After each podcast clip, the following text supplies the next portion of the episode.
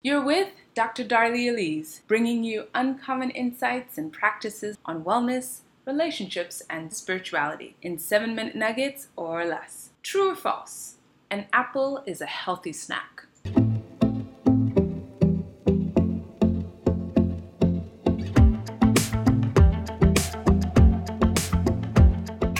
If you answered false, you are correct. Here's the backstory. The term snack is fairly new, dating back just 40 years or so, and an invention of the food industry. The British TV series The Men Who Made Us Fat chronicles this industry's success in disrupting traditional meal times and creating the now ubiquitous snack time. Realizing if they carved out additional moments in the day for us to eat, we'd spend more money on food and they'd increase their bottom line. What wasn't factored in was the consumers' steadily increasing waistlines and thus began our modern day love hate relationship with food. The food industry saw another opportunity for profit by introducing to the market low fat, low calorie snack foods. From a marketing perspective, the food industry's ability to change cultural thinking and habits about food is, I must concede, brilliant, though the effects have been nothing short of disastrous. Health advocates, wanting to offer better alternatives, encourage the masses to switch to eating so called healthy snacks instead. Except,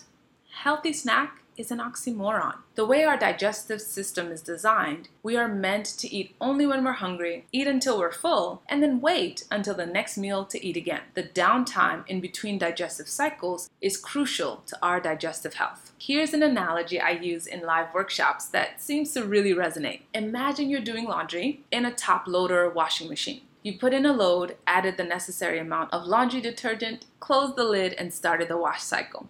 Later, you remember some other soiled items you want to wash. So, back to the laundry room you go. You pop open the lid on the washer and dump in those dirty clothes. The only thing is, the rinse cycle has already begun.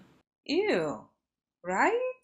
Well, we treat our stomachs in much the same way. Dr. Agatha Thrash, in the book Nature's Banquet A Vegetarian Cookery and Abundant Living Guide, explains quote, when new food is introduced into the stomach already containing partially digested food, the process of digestion of the original food is retarded. There follows insufficient digestion with putrefaction of foods and formation of toxins which get into the blood to dull the mind and destroy a good disposition. Symptoms of gas, heartburn, foul breath, disturbed sleep, irritability, and fatigue are experienced. A feeling of faintness is misinterpreted as hunger, but is actually digestive fatigue. End quote. So it may be that you're eating nourishing meals, but interrupting your digestive process with foods that would otherwise be considered healthy. A handful of nuts, a piece of fruit, some celery sticks, and what results?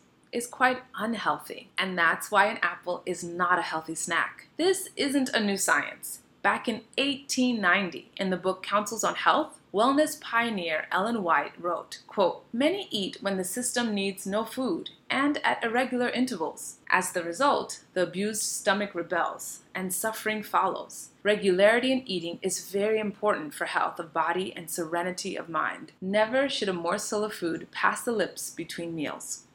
I hope you're starting to see the wisdom of that practice. Let's go back to the analogy of the washing machine. On this occasion, all that's in your hamper is a pair of socks. So you make your way down to the laundry room, toss them into the washer, add detergent, set the dial to small load, and push the start button. You're probably thinking, who washes just a pair of socks? It's energy inefficient, a waste of detergent, and an unwise use of water. And you're spot on. This is what your stomach experiences when it's in need of a meal, but you only eat a snack. The ratio of food to digestive juices will be off. Unlike with a washing machine, that has large, medium, and small load settings, you can't choose a load setting for your digestion. As far as your stomach is concerned, it only accommodates large loads. So when you eat only a banana or dairy free yogurt or a raw granola bar, your stomach goes through a tremendous amount of work to digest it for very little in return. I've got a better snack hack, and it doesn't require you to toss out all your snack foods. What you can do moving forward is simply enjoy them as part of the meal instead of between meals. I'm a big fan of pretzels and baby carrots with hummus, so I have them as an appetizer, munching on them as I prepare or warm up my lunch. I also make a mean vegan spiced carrot cupcake. and sometimes after dinner, I enjoy one as dessert. This hasn't always been the way I did things. During my formative years, doctors told me to eat snacks to stay fueled up.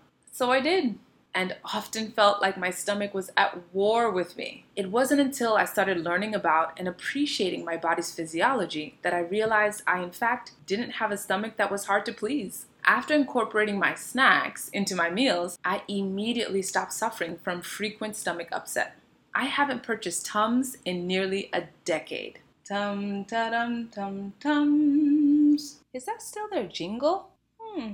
If your digestive system woes read like a Pepto Bismol commercial, you may want to check out my digital course, The Mechanics of Digestion. It's a step by step guide to reestablishing a healthy digestive rhythm and healing your gut. Visit darliaelise.com or click on the link in the show notes. Thanks for joining me today. If you liked what you heard, share it with a friend. See you next time.